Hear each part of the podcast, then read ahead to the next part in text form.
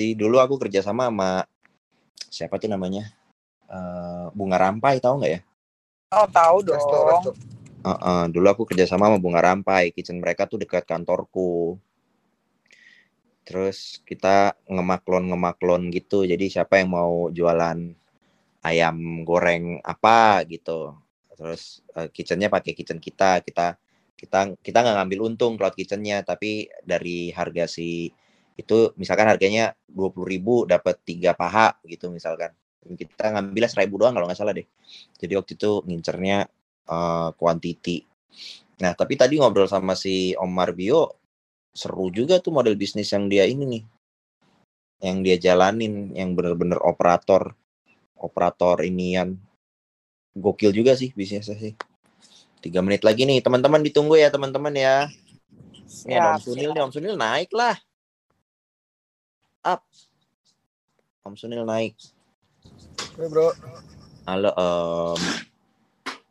Eh, belum. Tiga menit lagi teman-teman kita mulai. Eh, dua menit. Ini sambil nunggu siapa namanya? Uh, teman-teman yang lain nih biar gak ketinggalan. Ini direkord ya Tante Cikita ya sama Om Ari ya buat aku taruh di podcastku. Oh boleh ya. Lanjut. Jadi nanti mungkin kalau aku nanya terlalu sensi, boleh di blok tuh. Sensitif kayak ini ya. Apa? Di blok gimana maksudnya? Ya di blok di blok ininya kayaknya belum di sini deh Mas gitu. Ah oke okay, oke okay, oke okay, oke siap siap siap siap. Takutnya kan, ya kan. Dua menit lagi masih. Terus sekarang bisnis oke okay ya berarti ya Om Ari Tante ya. Alhamdulillah ya walaupun adalah momen-momen uh, agak turun sedikit tapi ya masih oke okay lah. Tetap oke okay ya. Kalau kemarin pandemi nggak ngefek kok tan? Kita justru yang uh, kita juga nggak nyangka justru pandemi kita agak naik sih. Gitu. Hmm, menarik. Malah naik ya. Kemarin abis event apa tuh tan? Kalau boleh cerita Oh, kemarin jadi kita uh, diundang untuk acaranya Red Star. Red Star itu yang punya tuh mamanya Nagita Slavina ya kalau nggak salah ya.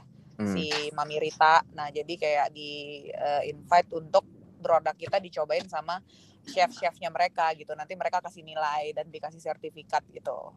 Hmm, hmm, hmm, hmm, hmm, hmm. hmm. Jadi udah udah nembus semuanya tuh.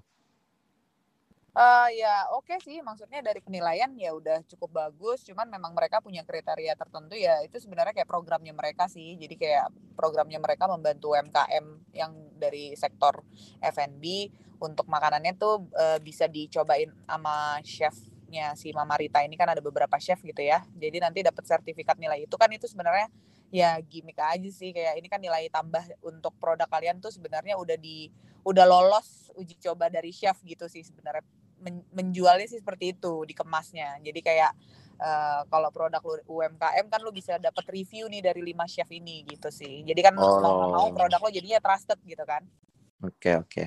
yuk kita mulai ya Selamat malam teman-teman ya. semuanya. Apa kabarnya? Kembali lagi bersama aku Faisal di entrepreneurs.id. Untuk teman-teman yang belum follow, follow tuh gambar rumah tuh yang warnanya hijau tuh tulisan Entrepreneurs Indonesia kita selalu mengajak ngobrol entrepreneur-entrepreneur sakti yang ada di Indonesia. Asik. Nah, kebetulan juga nih, besok kita ngadain seminar atau webinar. Uh, besok kita ngundangnya uh, Wearing Klambi. Jadi dia salah satu brand fashion yang sudah Jos Cucok Meong. Uh, dan itu kita sampai nembus ke 1200 peserta untuk besok. Jadi tuh kayak jos banget, seru banget. Untuk teman-teman yang mau ikutan, uh, teman-teman bisa mampir ke website kita entrepreneurs.id. Nah, malam ini nih teman-teman, kita menghadirkan dua entrepreneur sakti di bidang frozen food. Mati nih, ada Tante Cikita dan ada tante eh tante Ari, Om Ari hmm. dari brand namanya Ardena Food. Itu di Instagramnya ada nggak ya? Uh, kalau mau kepo-kepo silahkan cek tuh di at Ardena Food ya. Uh, biar teman-teman lebih kebayang kita akan menggali dua makhluk sakti ini. nah, untuk teman iya, nah untuk teman-teman yang yang yang kira-kiranya teman-temannya punya bisnis F&B boleh nih diundang nih biar roomnya makin rame nih, clubbing kita biar clubbing nih. Ini bisa kelap kelip nggak? Nggak bisa ya. Clubbing kelap kelip nih terang terus. Mari kita mulai. Jadi ada Om Ari, ada Om Cikita. Boleh dong cerita dong nih Ardena Food nih dibangunnya kapan?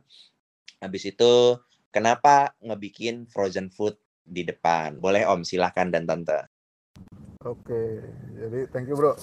Uh, Arena Food ini gue mulai dengan dua partner gue sebenarnya. Uh, tahun berapa ya? 2014 uh, sebelum just before gue menikah sama Cikita. Eh, just before gue ngelamar apa? Oh ngelamar ya? Ngelamar dulu ya. Ngelamar Cikita. Uh, dan kita mulainya benar-benar dari kecil-kecilan bro tapi sebenarnya um, visinya besar pertama dan pastinya uh, uh, apa ya gue mulai itu kayaknya cuma punya pegawai satu orang uh, we start small uh, dan growing alhamdulillah ini sudah tujuh tahun ya tujuh tahun udah ada 160 pegawai lah sekarang Alhamdulillah. Bro, uh, terus uh, kita berfokus di olahan ikan uh, dan awalnya tuh cuma punya tiga produk, sekarang udah ada 19 varian, udah ada BPOM halal uh, dan sekarang lagi sertifikasi HACCP sama ISO 9001 ongoing. Apalagi yang mau ditambahin ya? Uh, mungkin ditambahin apa ya? ya itu mungkin uh, Kenapa? Kenapa nih? Kenapa Frozen? Oh, iya, oh, oh kenapa? Kenapanya ini lebih ke kecemplung sih, Bro. Gue itu uh, pokoknya gue mulai dulu uh, jadi profesional di dunia IT malah. IT di perbankan.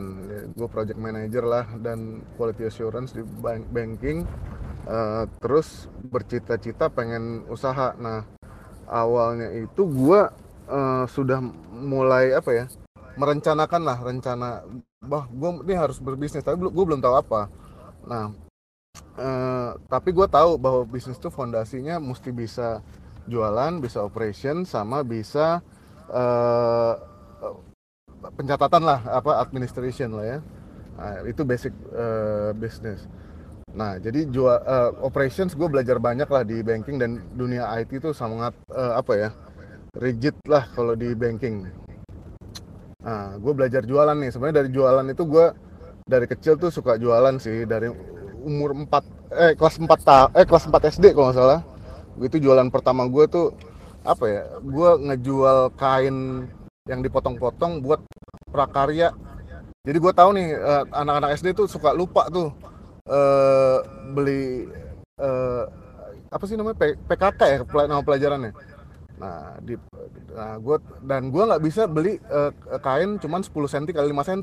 Nah, jadi gue beli semeter, gue gue guntingin banyak, gue bawa ke, ke sekolah. Nah, itu awal gue jualan. Nah, terus sampai gue kuliah, gue juga banyak jualan lah. Uh, sampai gue nunggu PR waktu itu di OC, gue uh, mengisi waktu luang gue juga jualan ketok pintu. Uh, namanya Optus. Optus itu kayak jualan uh, apa ya? Kayak uh, apa tuh namanya fiber optics gitu eh bukan fiber oh ya internet ada kabel TV ada telepon dan lain-lain bro nah sampai waktu gue kerja pun waktu di banking walaupun gue sudah posisinya lumayan ya di senior gue dapat senior di senior manager lah dulu di banking. Tetap gue uh, merasa wah gue ini belum ada pengalaman jualan serius.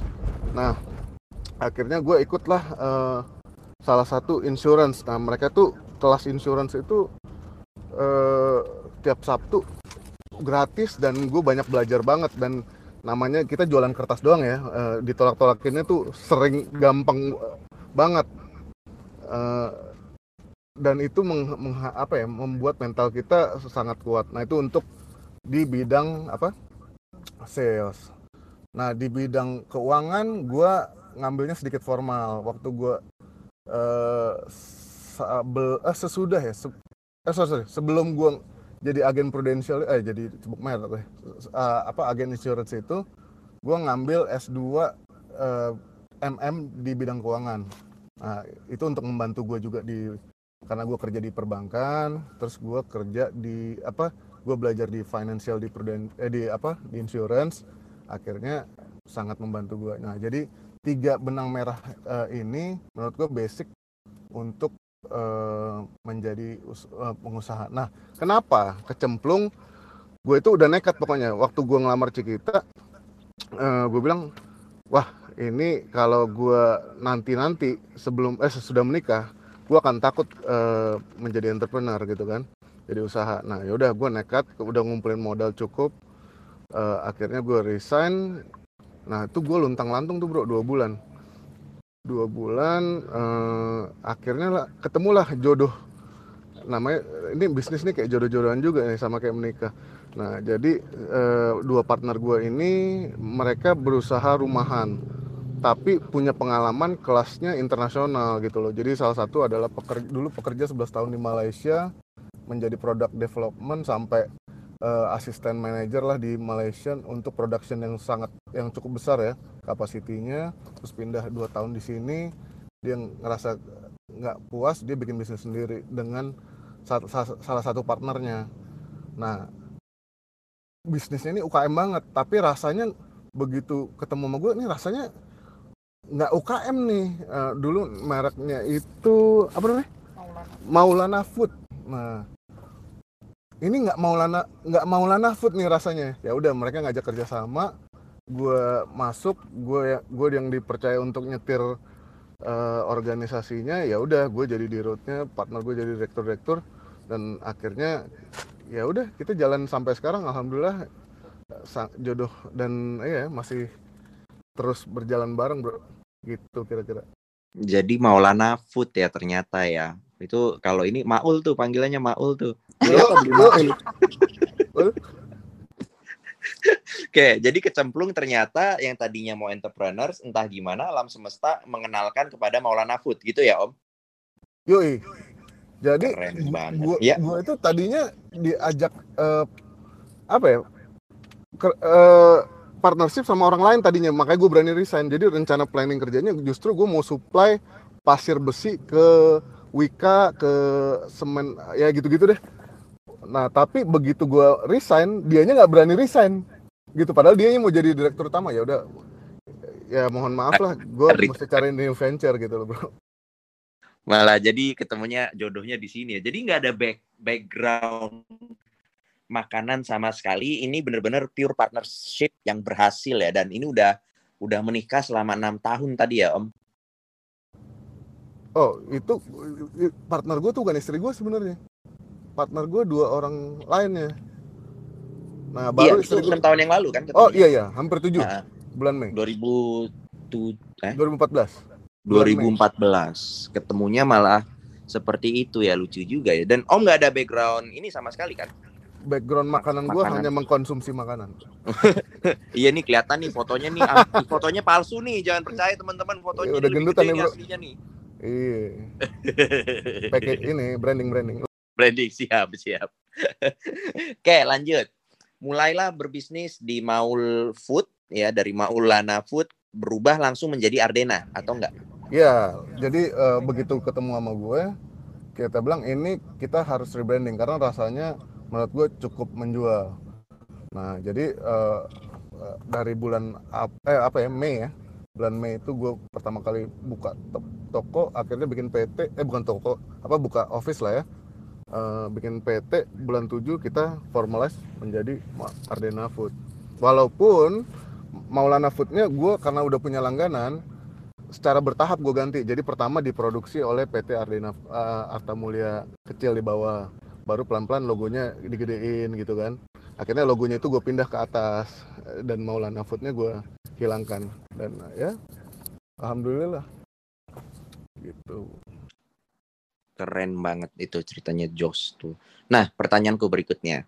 Setelah ber, bermitra dengan rekanan yang barusan Maulana Food dan diganti Ardena Food langkah pertama nih biasanya nih setahun pertama nih adalah cerita yang paling seru biasanya orang akan jatuh dulu, bangun eh jatuh lagi eh bangun lagi eh jatuh bangun lagi. Setahun pertama gimana om kalau boleh cerita tuh om dan tante?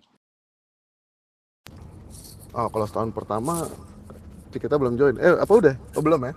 Ah jadi gue lah yang cerita banyak lah ya.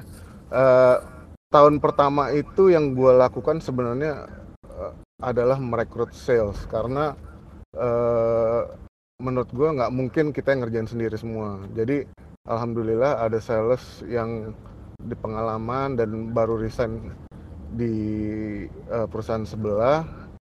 Uh, eh, gue tanya gue cuma bisa sanggup segini. Dan dia mungkin bukan bukan resign lah ya di di dikurangin lah. Uh, apa dia salah satu yang termasuk uh, bagian eh, apa pengurangan pekerja lah. Jadi dia diberhentikan gue ajak gabung ayo mas tapi gue baru bisa ngasih segini kita baru mulai. Uh, eh, gue kasih target uh, emang kecil banget waktu itu dan dia merasa ah, enteng banget nih alhamdulillah uh, kita cukup grow. Tapi uh, karena kita modalnya waktu itu ala kadarnya ya ya, ya pernah juga tuh sampai wah uh, sampai hampir nol ya tabungan itu uh, dari modal yang kita kumpulin ya. Wah itu juga dak dikduk juga tuh. Alhamdulillah banget. Uh, ada kita berani gedor pintu pokoknya uh, apa ya nggak kenal malu lah. Ayo pak ini uh, beli produk kita beli produk kita. Dan kita tuh waktu itu ya untuk kapasitas frozen food itu ya belum kelas pabrik gitu. Masih usaha rumahan pembekuan juga masih pakai freezer biasa gitu ya. Dan apa ya alat-alat juga belum ada mesin masih gulung meja mejanya meja kayu lagi walaupun itu produksinya kan kalau secara apa Bepom nggak boleh tuh pakai uh, meja kayu yang gua akhirnya kita lapisin gitu plastik supaya lebih apa lebih sehat uh, wah. Apalagi yang yang jatuh bangun ya ya akhirnya uh, begitu pen, order pertama yang agak nge-booming itu gue ketemu uh, saudara yang ternyata jual makanan mateng dari situ. Terus akhirnya gue bisa meyakinkan dia udahlah pakai produk gue uh, daripada pakai produk yang uh, yang yang lain. Dan alhamdulillah itu orderan pertama yang ngebuat bus moral sih. Yang tadinya kita aduh cuma awalnya gue cuma 40 kilo mas. Uh, produksi setiap, setiap hari. Dihajar sama dia mungkin ditambahin another 40 kilo gitu. Dan kita uh, apa ya uh, pusing tapi pusing enak gitu loh. Aduh lembur sampai malam akhirnya uh, apa ya yang kerja di rumah gue sampai kayaknya nyokap gue juga sempet ikutan bantu gitu ikutan excited gitu ya. Uh, ayo ayo bantu bantu. Nah, ya udah uh, kita mulai berani ngerekrut orang mulai ngerekrut apa uh, pegawai produksi sampai akhirnya berani beli mesin-mesin uh, mesin cetak itu juga nekat-nekatan tuh nawar harganya. Eh, tipis banget kita kayak apa ya melas banget pak. Kita ini UKM nih pak. Tolong tolong banget uh, kasih harganya yang miring. Dan belum ngerti pajak lah uh, sampai eh, apa kita bilang pak ini jangan pakai pajak dong pak. Ya akhirnya mereka mau dan lain-lain lah. Uh, terus akhirnya kita memberanikan beli mobil freezer. Uh, mobil freezer pertama itu uh, itu juga nekat-nekat tentu uh, karena harganya juga lumayan ya. Gue ada gambling lah karena diceng dicengin melulu masa uh, eh, PT uh, eh, lu nganternya pakai mobil box sih atau kadang-kadang pakai mobil gua gitu ya. Nggak pantas lah nah itu nah image PT-nya itu padahal PT ya semua orang bisa bikin PT gitu kan cuma modal 10-15 juta gitu. Nah cuman bagi teman-teman yang di apa di pasar sono eh, PT itu lu mesti kompeten ya. Udah kita demi branding image yang bagus kita nekatin deh beli mobil river sampai akhirnya ya alhamdulillah sekarang uh, udah bisa beli pendingin yang bisa empat jam ngebekuin bro. Sama beli apa ya mobil-mobil river udah ada beberapa lah kita. Sama udah ada cold storage dan lain-lain. Kira-kira itu sih yang bisa mantap ceritanya. Aku mau mau sedih tadi om denger ceritamu om. Mau nangis aku om. Aku, aku baru aku baru habis tiga tisu. Baru habis tiga tisu kata Jurus banget tuh UKM pak saya pak gitu. Kalau aku biasa bikin sekolah pak ini demi demi anak bangsa pak. Kalau aku biasa pakai itu pemilik ruko tuh sama om. Oke, ini Om kasih konteks dulu Om. Tadi kan laku 40 kg tuh awal-awal tuh. 40 kg tuh segede apa sih Om? Dan jenis-jenis makanannya tuh pas start tuh apa aja tuh? Tadi kalau nggak salah ada tiga menu tuh Om. Boleh diceritain uh, 40 kg segede apa? Habis itu menu-menunya tiga menu ada apa saja? Dan bagaimana memulai bisnis frozen food dengan tiga menu itu? Tadi juga tersebut ada ada meja, mejanya harus stainless ya ternyata ya. Itu boleh diceritain tuh Om, proses ngebikin tiga menu hingga 40 kg tuh Om di tahun pertama. Oke, sebenarnya sebelum kan di Maulana Food itu tadinya udah emang udah ada tiga menu itu bro. Jadi begitu gue datang memang sudah given gitu loh. Jadi nggak ada yang gue R&D dan lain-lain. Tapi sebenarnya partner gue ini emang jago mbak banget bikin menu-menu yang lainnya karena memang udah pengalaman di perusahaan sejenis ya. Jadi kayak sekarang dia udah kita udah bikin 19 menu bahkan lebih kali ya. Ada soon to be launching tuh 10 menu udah kita pegang sekarang. Uh, jadi uh, kalau itu given. Apalagi, apalagi tadi pertanyaan bro? Apa aja tuh tiga menu tuh uh, biar lebih kebayang tuh. Aku belum kebayang okay. nih frozen food yang dimainin nih uh, kita kan semuanya dari olahan ikan. Jadi uh, yang menu yang pertama itu adalah kayak namanya fish roll. Itu tuh kayak otak-otak gitu, cuma kita bungkus kulit tahu. Lu udah pernah cobain kali ya bro? Nah yang kedua ini uh, uh, kita bilangnya egg money bag. Kolang, eh kalau orang tuh mungkin lebih terkenal ekado yang ada di Hokben gitu ya. Ternyata by the way ternyata Ekado itu adalah merek dagangnya Hokben dan kita sempat juga tuh disomasi sama uh, Eka Boga Inti yang punya Hokben uh, akhirnya kita ya terpaksa mengubah menjadi apa egg money bag nah itu juga melas-melas juga tuh waktu itu karena kita udah bikin apa kemasan tuh uh, banyak eh disomasi sama Hokben akhirnya ya Bu uh, tolonglah kita habisin dulu kemasannya baru kita ganti. Untung orang Hokbennya baik. Nah yang ketiga baik juga ya. Terus ya, terus ya dia tahu juga akhirnya kita UKM bro. Ya gitulah model melas juga. Yang ketiga itu kita uh, namanya fish nugget uh, nugget donat. Kita bentuk eh, kita uh, sebenarnya kayak nugget biasa sih yang di apa dilapisin oleh breadcrumb. Terus kita bikin bulat-bulat gitu ada eh, apa bolongannya di tengah biar lucu aja buat anak-anak. Nah itu. Kita mulai dari situ sebenarnya yang paling utama eh, yang paling laku dulu itu fish roll itu. Uh, yang kedua ya mungkin fish roll itu hampir 90% dari omset gua kali di awal ya. Sisanya ya uh, si nugget eh sorry sorry uh, egg ado oh egg money bag uh, mungkin 7% dan ya kalau yang fish nugget ya agak slow moving. Ya udah grow lah. Dari sana abis, abis itu gue bikin apa ya? Bakso bakso ikan uh, bakso salmon, bakso cumi, terus bikin pernah bikin juga ada yang produk-produk gagal bakso ikan mini, tahunya nggak muter ya udah kita stop. Uh, sekarang ada apa lagi yang jalan ya? Scallop, siomay ayam, somai udang, kaki naga, macam-macam sih bro. Nah. Mantap. 40 kg tuh segede oh, apa ya Om? Aku belum kebayang 40, tuh. 40 kg itu oke. Okay, uh, eh, kalau itu sehari. Uh, kenapa bro? Sehari dulu bro. Sehari. Berarti uh, bulan kali 20 hari ya 800 kg ya. Enggak. Eh, iya iya iya se, se, sebulan berarti berapa tuh? 40 kali 25. Hampir satu, ton. ton lah. Ah, satu ton. Jadi sehari itu uh, untuk bayangan ya, gue kan jualnya satu dus itu 12 kilo. Satu dus itu gedenya satu du, kayak segede dus aqua lah. Jadi cuma tiga dus lebih. Sangat sedikit gitu. Karena pegawainya cuma satu. Waktu itu ya satu orang untuk ngaduk, uh, satu orang istrinya partner gue, satu orang si mbak ini mbak Penny namanya gue sampai masih ingat sampai sekarang. Dan itu nggak pakai mesin sama sekali ya om? Oh waktu itu nggak ada sih mesin kayak blender gitu-gitu ya. Cuman uh, namanya itu apa apa namanya?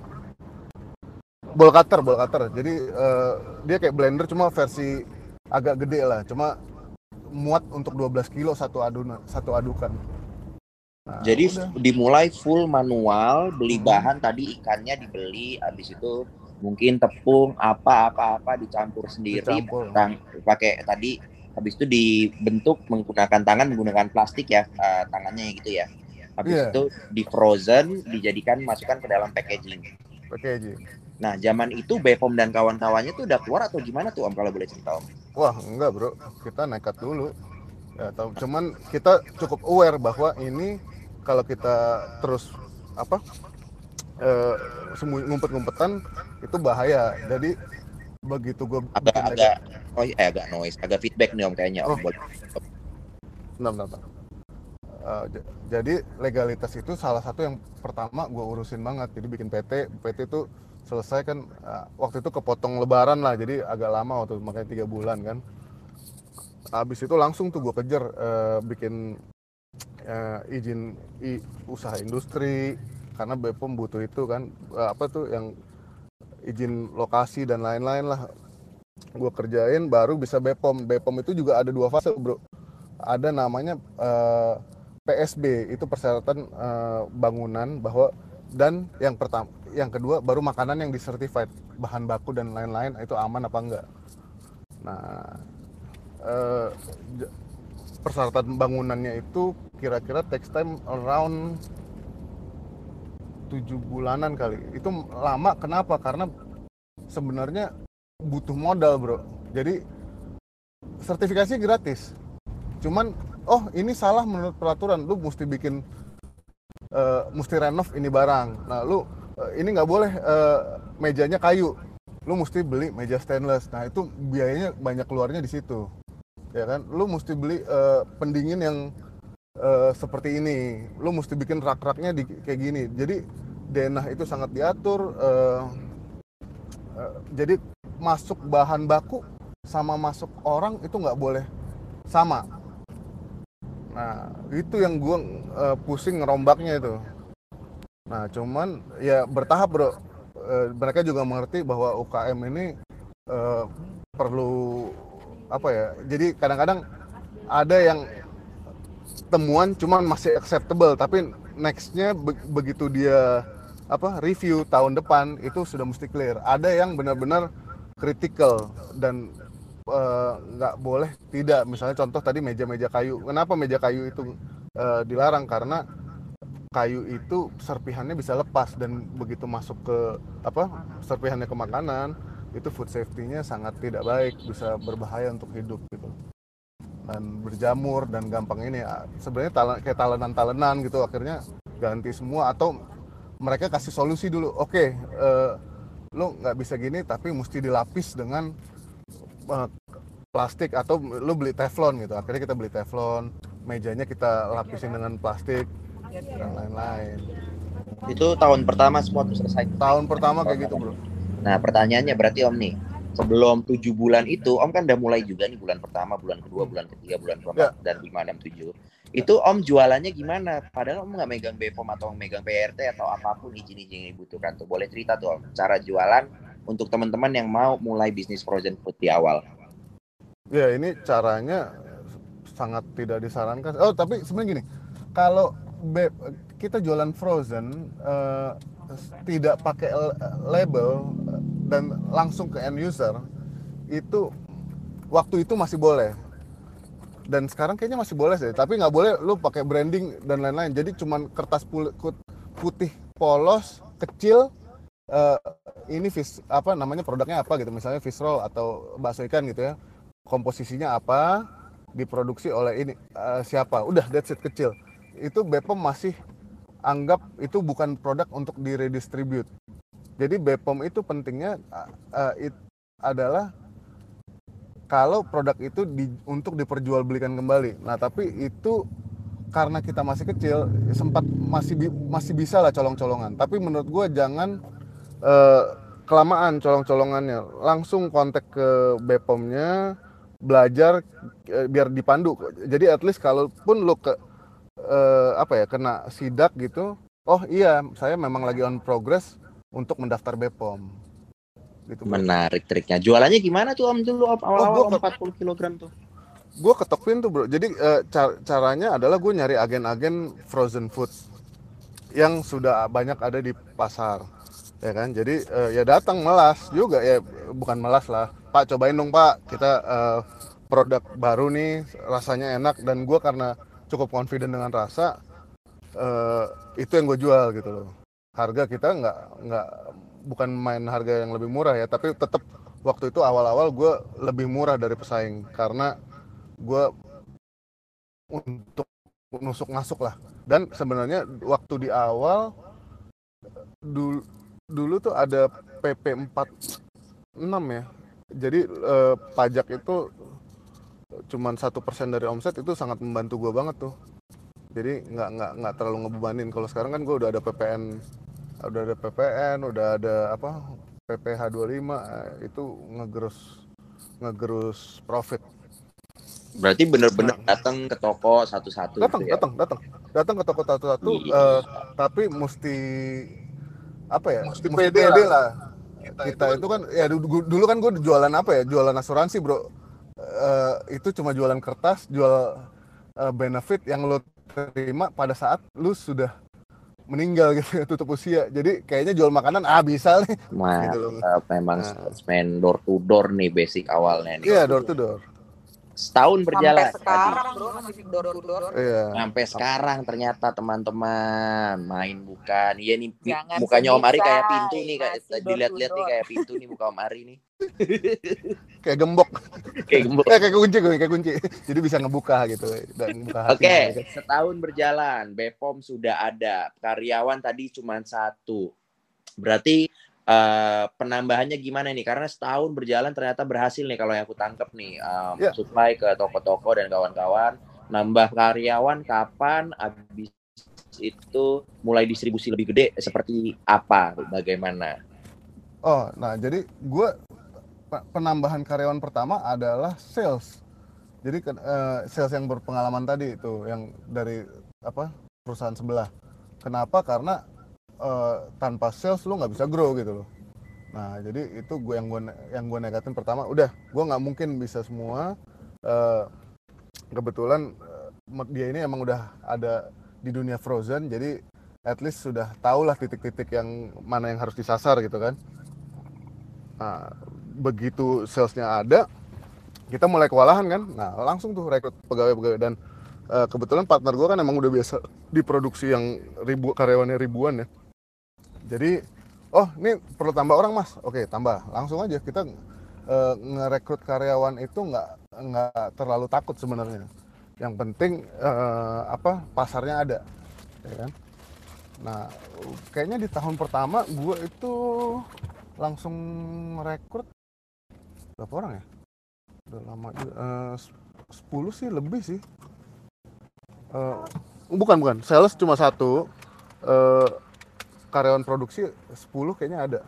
Tapi setelah uh, om, uh, apa ininya ngebludak tuh. Jadi karyawan, karyawan produksi itu kayaknya lima ngegulung nge, apa ngebentuk bentukin dua itu untuk uh, apa ngukus-ngukus gitu ya. Sama satu eh, dua untuk packing. Ya hampir segitu deh.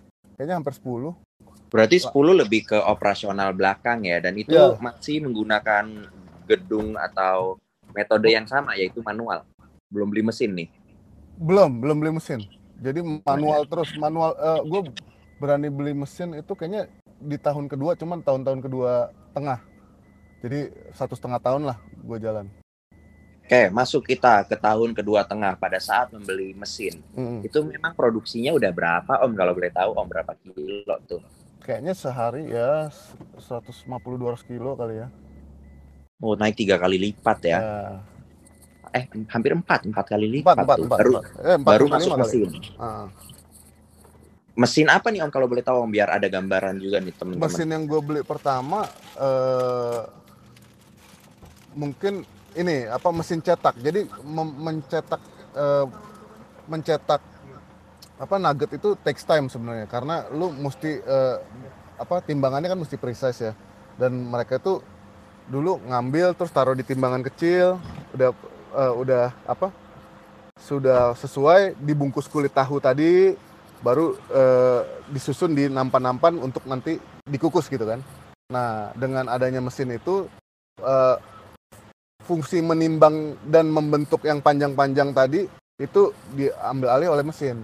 Dan itu sebenarnya sangat uh, meng, mem, apa ya sangat efisien banget sih untuk mempercepat proses ya. mempercepat proses dan murah. Secara dihitung kan lu karyawan misalnya uh, waktu itu berapa ya? 3 juta berapa gitu ya uh, biayanya. Lu uh, dengan orang yang bisa membentuk secepat itu oh bentar ya gue gue hitung kira-kira. Berapa banyak ya? Satu jam itu bisa tiga setengah dua ton. Eh, bentar, ya. dua ton dua ton itu 8 jam. Eh nggak sorry, sorry. Satu ton 8 jam. Untuk uh, untuk ngebentuk itu aja. Nah bayangin tadi gue satu ton uh, di tahun pertama itu sebulan gitu kan. Ini dia satu ton bisa 8 jam. Nah, Gila, ya jauh ya. jauh. Nah begitu produksi udah mulai menimbun gue langsung menambah sales gitu kan supaya uh, penyebaran produk gue bisa lebih banyak gitu. Dan se dan yang penting juga ini bro uh, sales itu bukan hanya sekedar ngebuka toko aja tapi juga kita mesti memastikan servisnya gitu loh. Jadi pada saat di order di main, main di frozen food ini kan agak agak gimana ya agak-agak persaingan banyak lah ya. Apalagi sekarang makin banyak lagi orang yang lirik frozen food. Jadi servisnya ke kelebihan kita yang UKM ini adalah kita gesit. Gitu loh. Jadi uh, begitu di or orang lain bisa misalnya gimana ya? Orang lain tuh di order di order hari ini baru sampai dua hari lagi. Gue di order di order hari ini sampai hari ini waktu itu. Sekarang gue udah di order hari ini sampai besok. Gitu loh. Karena mungkin demandnya sudah kebentuk. Jadi pada saat itu pokoknya mereka order langsung gue siapin tuh barangnya Mantap, keren banget itu cerita ya. Tuh itu udah berapa orang om nambah totalnya tuh di pas punya mesin tuh? Ini satu mesin ya kita ngomong ya? Satu mesin itu sebenarnya akan efektif li, uh, bentar ya kayaknya udah lima belasan kali itu begitu nggak begitu gue beli mesin gue langsung ngerekrut orang lagi supaya memaksimalkan okay. apa kinerjanya gitu loh. Tapi kan tahun kedua Om di akhir tahun kedua nih Om udah ada berapa nih timnya nih? Karena nih aku ngelihat kan kalau ngomong produksi ya gitu kan hmm. padat karya ya jatuhnya ya. Betul betul. Jadi SDM-nya harus banyak nih. Tahun betul. kedua tuh udah berapa Om? Tahun kedua akhir itu kalau misalnya sudah apa ya? Sudah satu mesin itu kira-kira 25 orang ada tuh. 25 orang aktif 25 tuh ya dengan 25 orang itu produksi up to satu ton sehari ya tadi ya. Uh, oh enggak, tahun kedua gue belum satu ton. Uh, tahun kedua itu mungkin uh, eh, 500 kilo kali per hari karena uh, gue belum maksimalin demi apa ya karena salesnya juga belum sebanyak itu gitu loh. Salesman-nya berapa tadi om dua ya? Salesman-nya satu. Uh, di tahun kedua itu gue baru satu.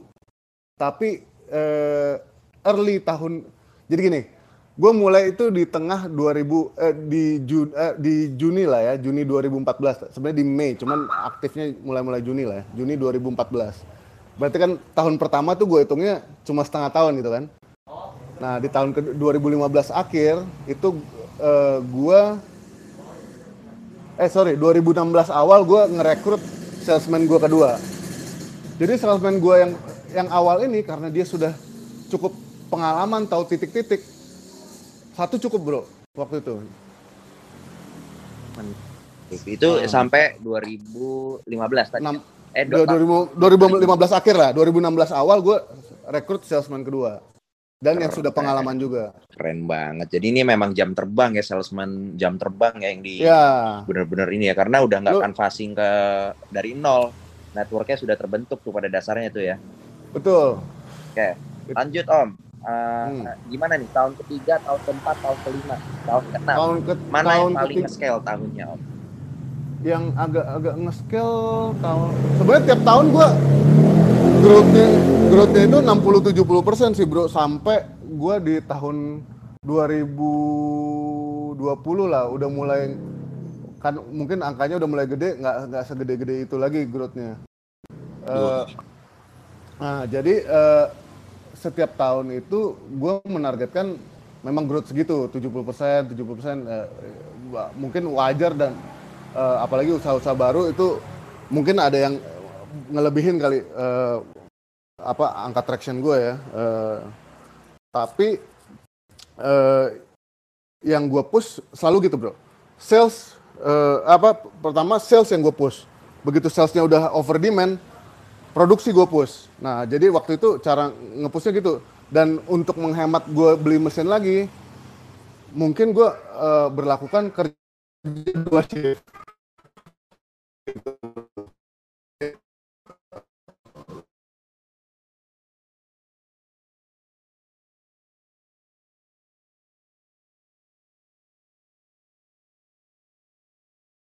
Ngomongin ini om lokasi om. Karena kemarin aku aku udah sempat datang nih teman-teman nih hmm. ketemu om Ari. Kemarin aku bahasnya ekspor ya om ya. Uh, penasaran aku nih kayak pemain om Ari tante kita nih kalau ekspor tuh gimana. Nah kalau masalah hmm. scale dari sisi lokasi karena kemarin aku udah ngeliat pabrikmu boleh sebutin ya om? Luasnya kurang boleh dong. uh, kurang lebih tuh 400 400 400 500 meter persegi lah. Dan oh. udah ada freezer sendiri yang yang beberapa jam bisa bisa beku tuh om? Tiga empat jam lah. Nah itu menurutku tuh udah kayak wah ini serius banget nih aku nyampe masuk pas ngeliat wah gila udah pakai uh, freezer sendiri, habis itu dalamnya juga udah harus pakai baju dan kawan-kawan. Hmm. Titik itu kapan om? Mulainya om? Di titik-titik oh, itu. Oke, okay.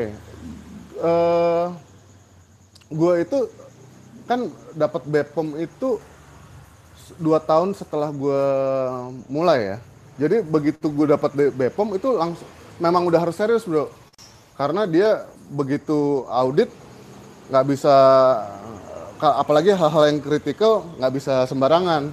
Tapi memang di awal-awal kalau mau cerita ya itu gue kan ceritanya itu um, bagi teman-teman yang belum pernah uh, ini ya buat bisa ngebayangin belum pernah ke tempat gue itu uh, kayak ruko cuma ruko satu lantai gitu ya jadi unit gitu ya Nah, gue tuh cuma punya sekarang itu 400 meter itu berarti ada empat unit. Ada empat unit. Nah, eh, awalnya itu gue mulai dengan satu unit, gitu kan?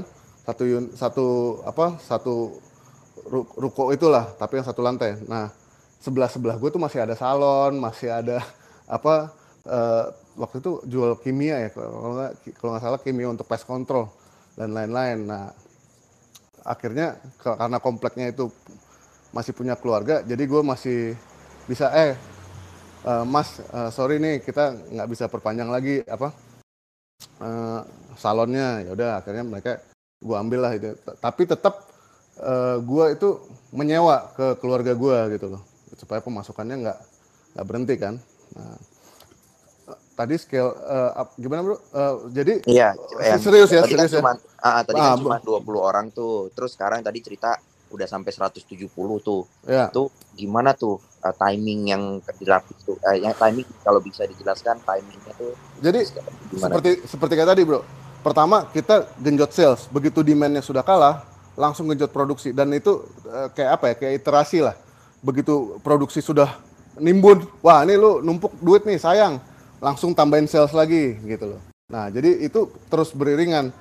Nah, nantinya ya kayak sekarang nih gue ya mudah-mudahan lagi nyari-nyari tempat lah di tempat di luar kota supaya produksinya lebih efisien karena cost of apa uh, gaji produksi kan sudah Jakarta sangat besar ya.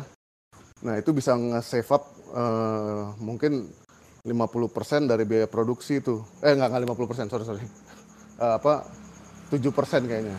Nah, jadi dengan gue moving ke sono uh, dengan kapasitas yang mungkin gue bisa lebih besar, uh, nanti teman-teman kalau produksinya sudah lebih besar, uh, uh, itu bisa memikirkan untuk pindah lokasi di tempat-tempat yang UMP-nya lebih lebih lebih murah gitu loh, Bro. Mantap mantap paham nih. Yos, hmm. berarti ngikut tiap tahun tadi ya dengan growth. Terus sampai 70% tuh ya ngikut bertambahnya growth, tambah tempat, tambah, growth, tambah tempat sampai sekarang mau pindah ke uh, pabrik yang lebih ngeri lagi gitu kan ya. Amin. Oke, lanjut Om. Pemilihan produk. Tadi Om katakan dari tiga sekarang punya 19. Siap. Gimana caranya Om memutuskan, oke okay, gue mau main A, gue mau main B, gue mau main C.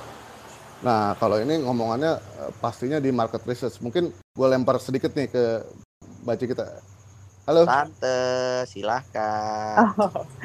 Hai, uh, oke. Okay. Jadi dari tiga ke 19 produk sekarang ya. Nah, uh, balik lagi aku tuh orangnya cepet bosenan Mas Faisal. Jadi uh, dan aku orang uh, ya kayaknya emang gue orang sales banget gitu. Jadi kalau udah satu produk uh, laku, gue kayak eager pengen apa lagi nih yang bisa gue jual gitu kan. Jadi itu yang sebenarnya uh, jadi Mas Ari ini sama partner yang lain cuman fokus tiga produk gitu terus dan gue kayak kurang merasa tertantang gitu. Ini kita bisa bikin yang lain lagi. Akhirnya gue uh, bilang ke Pak Ade, salah satu partnernya Pak uh, Bang Ari gitu ya. Gue bilang nih, gue mesti bikin produk lain lagi untuk uh, mensubsidi silang produk gue yang uh, nomor satu tadi, yang fish roll. Karena gue uh, mikir panjang, takutnya nanti uh, misalnya kompetitor gue ngehajar nih produk, gue mesti punya backup produk yang lainnya gitu. Jadi that's why gue uh, menciptakan beberapa produk lagi.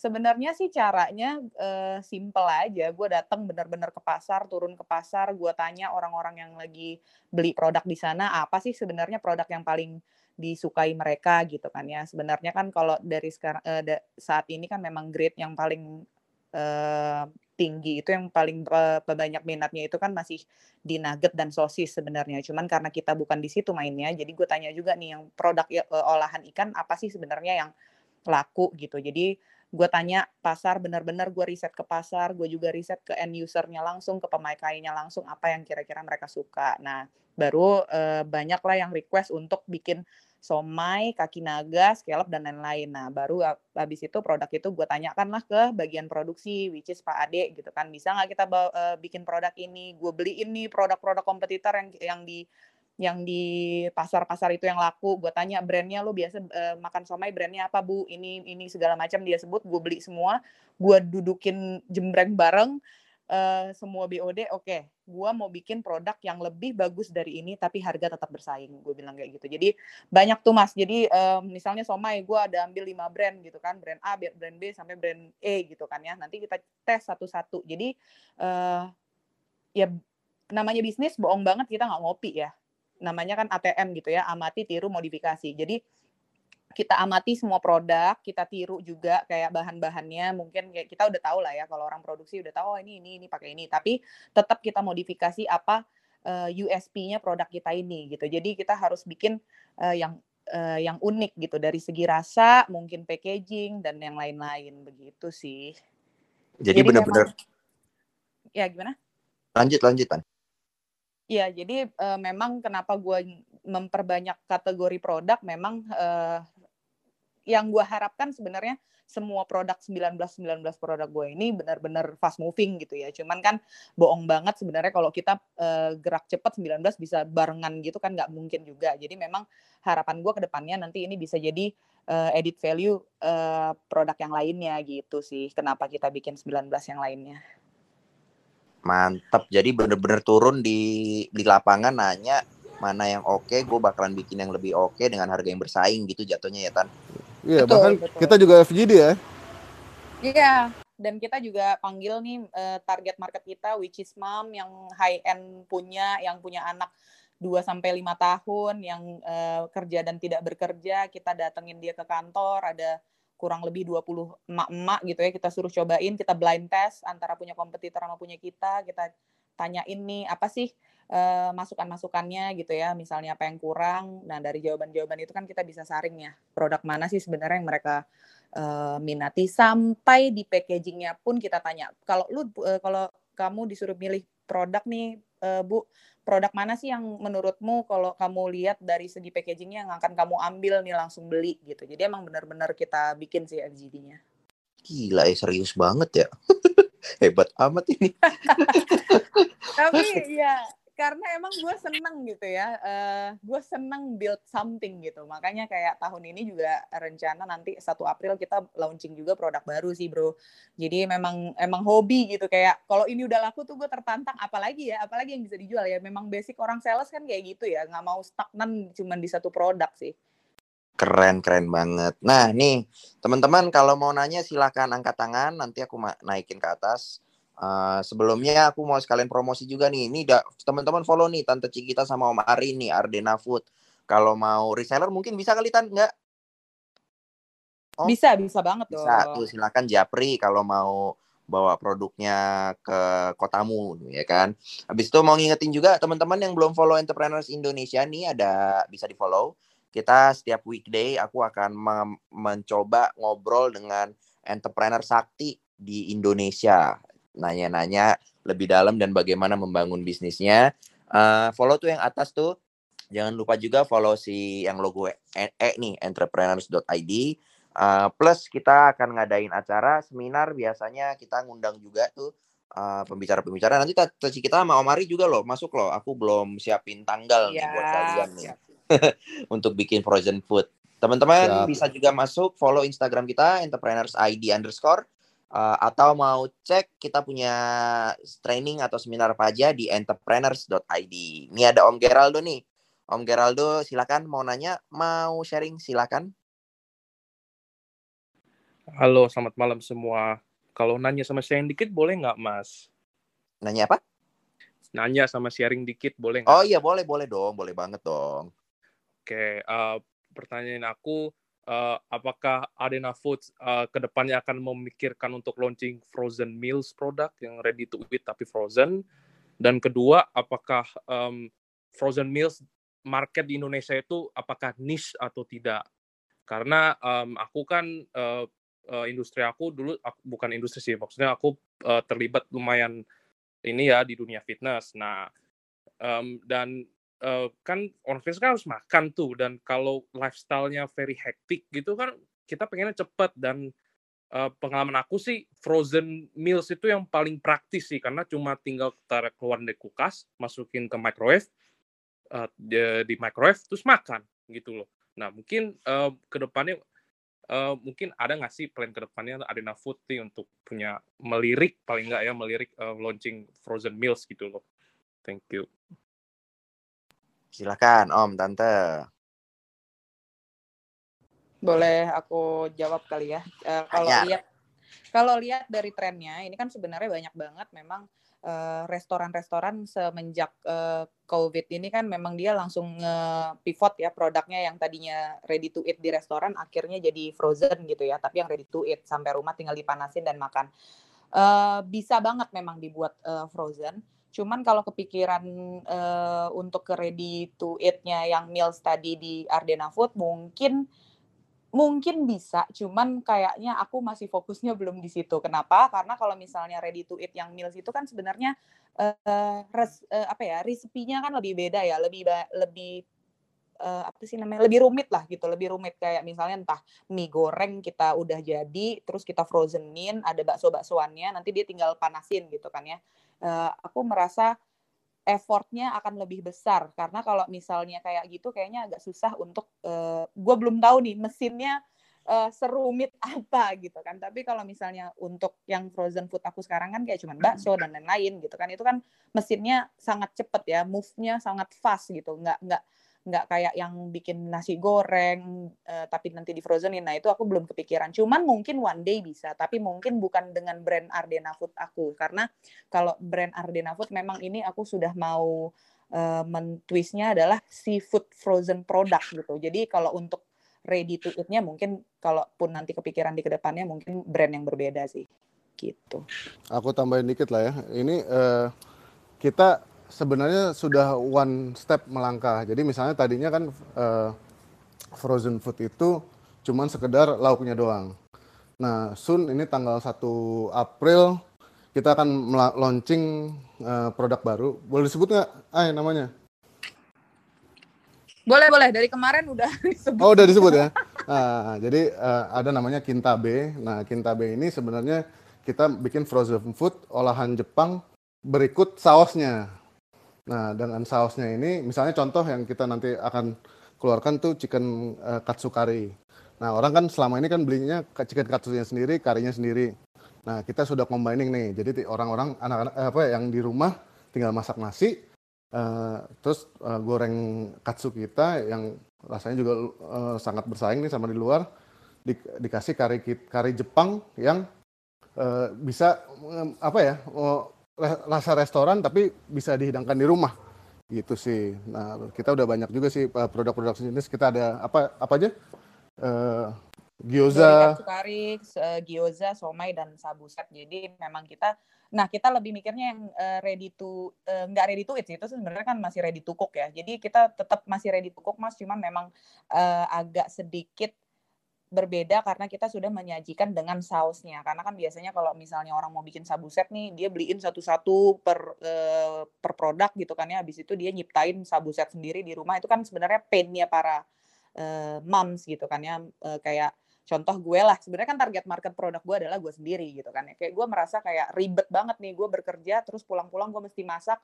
dan sebenarnya produk yang kita nanti mau launching adalah untuk menjawab painnya mereka gitu untuk mengobati pain mereka yang tadinya mereka pulang kantor susah ribet masak yang akhirnya dia tinggal goreng taruh sausnya dan tinggal taruh nasi. Tapi kan kalau tadi si Mas Geraldo bilang yang nasinya juga kita frozenin gitu kan ya yang kayak sebenarnya uh, kompetitor udah melakukan itu sih. Si kalau boleh sebut merek itu Carung Pokpan udah bikin ya si Iya, Java itu ya. CP ya. Dia uh, tinggal masukin ke microwave uh, langsung makan gitu kan ya. Cuman kalau kita sih masih jauh mungkin ya karena uh, kalau ngomongin kita dengan kompetitor kan dia pabriknya mungkin udah ya edit value-nya udah banyak. Tapi mungkin kalau kita grow cepet juga, fast ya mungkin kita akan kepikiran ke situ juga sih. Mantap. Tapi bukannya tante sama om ada ini juga ya, bisa bikinin merek buat orang lain juga ya? Iya betul. Nah, boleh tuh diceritain tuh. Betul betul. Jadi kita uh, kak kita juga membantu beberapa UMKM gitu ya untuk teman-teman yang memang uh, mempunyai pain kayak lo uh, punya ada yang teman-teman kita punya restoran dia kadang kadang-kadang kan gini kalau misalnya restoran seorang chef bikin bakso atau nggak usah ngomongin chef deh tukang masaknya gitu lah yang lebih UKM dia itu tidak punya standar rasa yang kayak bakso yang A bakso gua hari ini rasanya kayak gini besok tuh rasanya bisa berbeda. Nah ini kan sebenarnya pain para foodpreneurs kan ya uh, Nah, itu sebenarnya kita menjawabnya dengan udah lo maklun aja, lo kasih resep lu ke kita, nanti kita akan buatkan dengan perjanjian ya, pasti resep lu juga nggak akan gue jual keluar gitu. Pasti kita bikin juga PKS-nya, perjanjian kerjasamanya kayak gimana, nanti tuh biasanya kita maklunin sih, uh, jadi ada minimum mereka order, kita bisa bikinin sesuai produk yang mereka uh, mau, begitu sih bro. Mantap, itu kayaknya akan akan dipakai juga nih di. Aku lagi ngejar cloud kitchen nih tan. Mungkin mungkin yang soalnya aku udah nyoba nih Om Geraldo makanannya yang tadi disebutkan tuh itu emang cucok meong sih. Kayak aku berasa di Jepang sih. Oh, aku nggak diajak mas?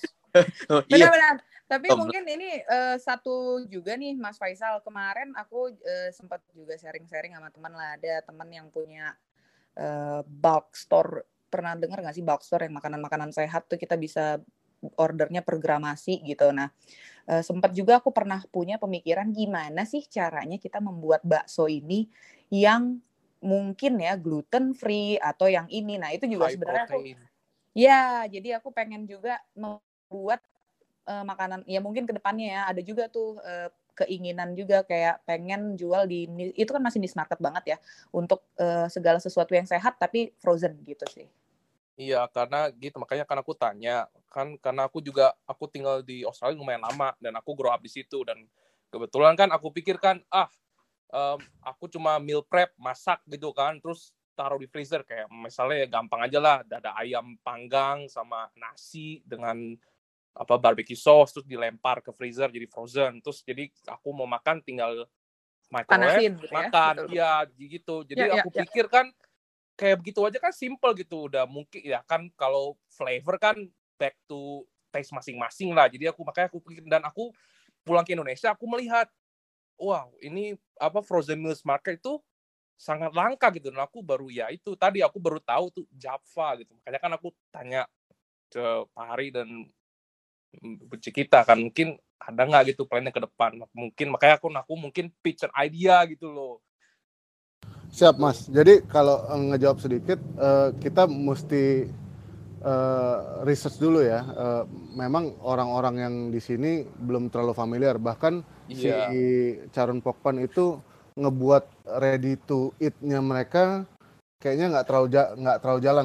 Either nggak dia iya. nggak dia nggak fokus ke sono atau uh, memang marketnya masih terlalu dini di sini. Iya, jadi kurang tertarik. Uh, uh, jadi kita uh, nanti pada saatnya kalau memang itu sudah ada pasarnya eh, pasti kita akan lirik. Karena untuk sekarang ini kita ngelihatnya pasarnya masih kecil banget eh, untuk eh, kita develop dan invest di sono gitu kan. Karena sebenarnya investmentnya juga nggak sedikit mas. Mesin-mesinnya itu uh, sedikit berbeda dengan mesin-mesin uh, yang kita sudah ada sekarang gitu lah ya kan jadi uh, tapi kalau misalnya ya pastilah uh, ada gula ada semut gitu. Kalau misalnya ada pasar semuanya juga nanti akan ngelirik ke sono. Tapi untuk di, yang mengedukasi pasar biar biar dulu deh yang raksasa-raksasa ini yang ngejain karena kalau itu kan introduce pasar dan ngedukasi itu sangat mahal mas.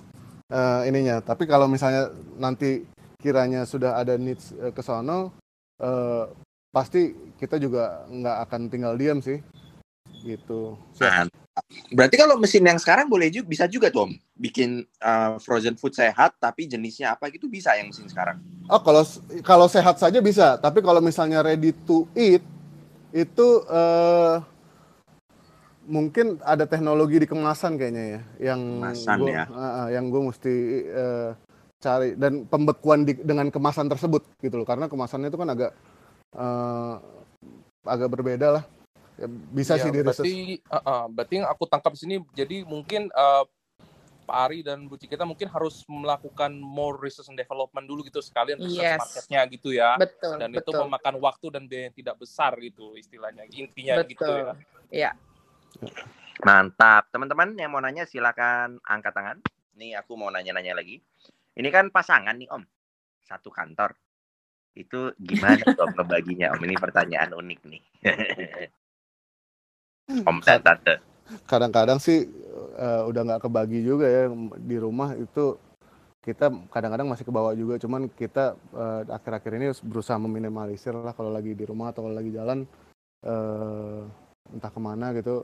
Ya udahlah nggak usah terlalu ngomongin kerjaan. Tapi namanya entrepreneur kan ada apa ya masa-masa uh, kritis yang kita nggak bisa abaikan seperti waktu kita bekerja di tempat lain gitu ya maksudnya uh, let's say kalau sewaktu kita lagi apa berkarir di tempat orang ya udah uh, Jumat uh, sore tutup laptop kita pulang udah deh nggak apa nggak uh, bisa diganggu atau ngilang gitu kan.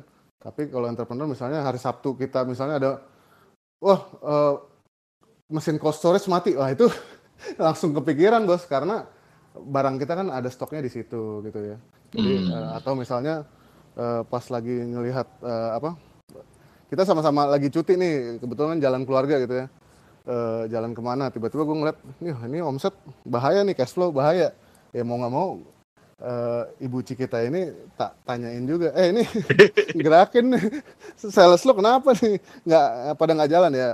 Karena kalau pada saatnya nggak jalan kan mesti ada something yang di follow up ya kan reasonnya apa gitu sih. Tante Cikita silakan Nah, kalau dari aku mungkin sedikit sharing aja ya berantem berantem tuh pasti ada ya. Apalagi kita uh, punya ego masing-masing gitu kan ya. Dan kita suami istri gitu nggak bukan pekerja yang memang profesional uh, bukan suami istri gitu. Nah, uh, tapi kalau aku sih selalu membuatnya kita harus ingat kalau kita ini wanita dan kita ini harus pasti selalu di bawah derajatnya laki-laki. Uh, Jadi setidaknya bukan ketika derajat lah. Iya, maksudnya apa ya? Gimana ya? Positioning, positioning. Nah, positioningnya, positioningnya gimana ya? Walaupun sepintar apa pun kita sebagai wanita, laki-laki itu harus terlihat lebih hebat dibanding kita. Aku sih bilangnya kayak gitu ya. Uh, jadi uh, terkadang ya aku sih gini sih istilahnya gini. Kadang-kadang kan yang ada di kepala suami kita nih kita udah tahu nih ya. Apalagi perempuan bohong banget nggak tahu gitu kan. Kita kadang-kadang udah tahu nih uh, dia mau ngomong apa nih as a boss ataupun as a suami gitu. Gue udah paham nih apa yang ada di kepala lu gitu. Cuman biar dia egonya naik, lebih baik kita sebagai perempuan, oh gitu ya, oh gitu ya, bener-bener bener kamu kamu pintar banget. Nah, laki-laki tuh senang dipuji. Jadi menurutku uh, jangan juga ketika kayak misalnya aku gitu ya sebagai uh, sales and marketing VP jadinya sok juga kayak sok tahu gitu. Gue udah ngerti nih marketing. Ay, lu udah lu udah bos uh, direktur utama, direktur utama juga. Nah, maksudku nggak boleh kayak gitu juga ketika si hmm, uh, Bro Ari ngasih positioning suami istri ya. Kalau yeah. cewek cowok takutnya seksis nih kita nih. Betul, betul. Jadi kalau misalnya kita udah tahu dan dia memberikan masukan ya ada baiknya juga di jangan kita jangan uh, kelihatan uh, lebih alfa lah, lebih sedikit turunkan Mantap. ego. Nah, nah untuk di company biar nggak terlihat se dengan kan terkadang uh, gitu ya kadang-kadang ada emosi dari rumah dibawa ke kantor nah itu kan juga bahaya sebenarnya. Apalagi uh, teman-teman di kantor tahu kalau kita uh, Bang Hari itu di owner terus uh, aku bekerja di situ. Jadi aku sebisa mungkin profesional. Walaupun aku istrinya teman-teman di kantor tuh aku mengajak mereka sebagai tim aku bukan lu bawahan gue Nah, kadang-kadang kan ada yang kayak gitu ya, mungkin bosi gara-gara uh, bekerja sama suaminya jadinya iya, kelihatan gitu. bosi gitu. Jadi, nah kalau aku selalu uh, ajak mereka as a team gitu. Kita kerja bareng. Gue nih bukan istrinya Pak Ari. Gue kalau udah di kantor, gue adalah karyawannya Pak Ari kayak gitu. Dan mungkin aku dengan Pak Ari juga kalau ngomong ya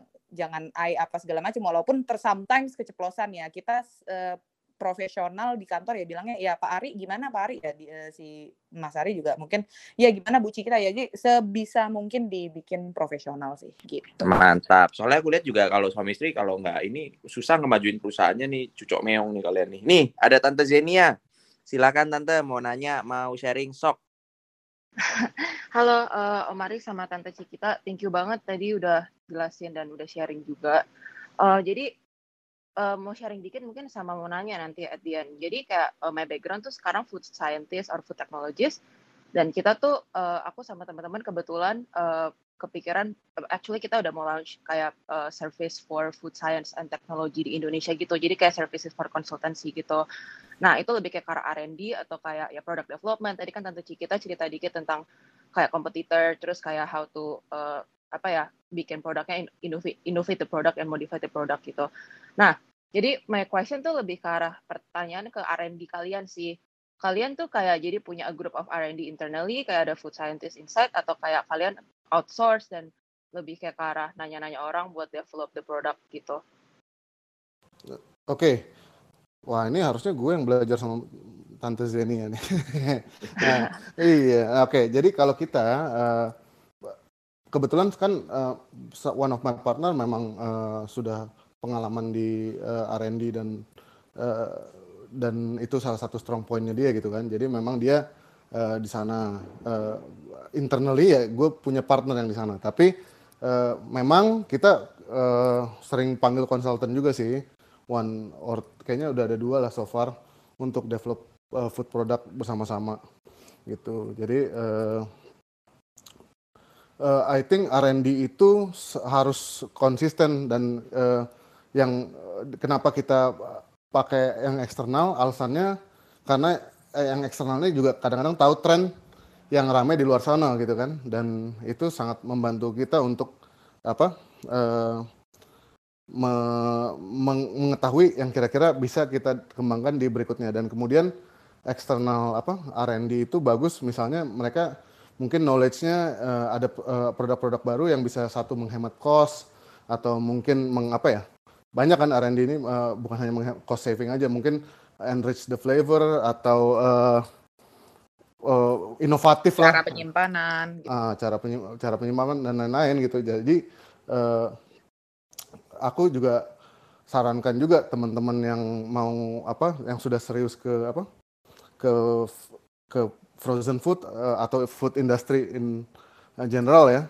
itu nanti harus punya tim yang bagian R&D gitu sih mbak. Mantap. Ini aku lihat MIT nih tante Zenia. Ini ngeri nih. Pakai kabel nih boleh dong kapan-kapan kontak-kontak boleh boleh. Soalnya jadi sebenarnya uh, aku sama teman-teman tuh bikin ini neutral lab. Jadi sebenarnya tuh background behindnya tuh kayak banyak banget kan anak food science sama food technologies dari luar. Mereka tuh kayak mau balik Indonesia tuh kayak takut gitu. Karena mungkin gak ada career gak ada career path yang jelas. Jadi mereka tuh pada takut Indonesia pulang Indo atau waktu balik Indo pun mereka jadi ganti career gitu. Ya, ya, jadi businessman atau jadi go to finance gitu-gitu. Jadi kemarin tuh kepikiran ini buat teman-teman Indo yang pengen give back sih awalnya. Kayak gimana sih cara bantuin Indonesia dari luar gitu. Tapi ya of course Indonesia kan punya their own regulation gitu-gitu ya. Jadi emang kita eventually juga cari anak-anak IPB yang bisa bantuin. Uh, rencananya tadi mau small medium size uh, F&B businesses gitu. Cuma apparently orang-orang yang approach kita lebih ke arah yang udah gede-gede gitu karena mereka emang butuh R&D keluar kan kayak outsource R&D instead of orang-orang yang mungkin baru mulai gitu sih jadi kayak emang masih kita masih do market validation dan kayak masih bingung apakah ada yang butuh R&D konsultansi Sebenarnya- gitu. tambahannya sebenarnya ini butuh edukasi di seluruh Indonesia sih Tante Zenia ya karena uh, kita menurutku ya ini tolong koreksi nih Om Ari sama Tante Ci kita karena kayak food scientist tuh judulnya tuh ngeri banget sebenarnya Uh, dan menurutku betul. menurutku pribadi kayak sebenarnya kalau bisa food scientist mengedukasi para UKM dan membuat UKM berhasil itu akan jauh lebih efektif gitu. Jadi kayak misalkan uh, bikin ayam geprek, ayam gepreknya ayam geprek Zenia karena sudah dites dan melakukan food scientist dan bla bla bla bla bla bla. Itu dipublish itu menurutku ngeri tuh. Efeknya ngeri banget karena kategori ini nih belum ada yang main loh Tan sebenarnya Tan yang kuat. Itu kalau Tante Zenia kuat, uh, digital marketingnya kuat, uh, produknya berhasil-hasil, melejitnya sih cepet. Menurutku pribadi ya. Ya. Jadi eh, kalau aku pandangannya eh, kita itu ada 270 juta ya bangsa Indonesia dan tiap hari itu makan.